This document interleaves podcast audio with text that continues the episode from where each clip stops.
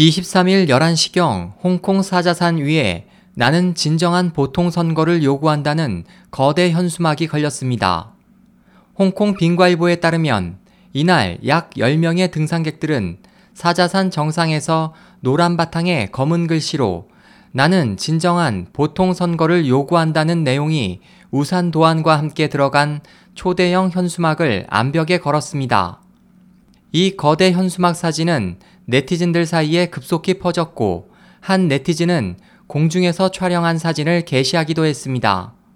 한편 이 소식이 전해지자 경찰은 즉시 현장에 출동했습니다.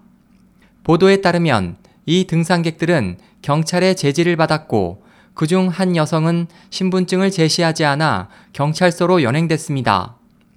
빙과일보가 인용한 상업 방송에 따르면 홍콩 거미새끼라고 서명한 이 등산객들은 일주일 전부터 준비해 23일 수시간을 들여 현수막 설치에 성공했다며 온 땅에 꽃이 피듯이 다양한 형식의 운동을 벌여 진정한 보통 선거를 쟁취해야 한다고 시민들에게 호소했습니다.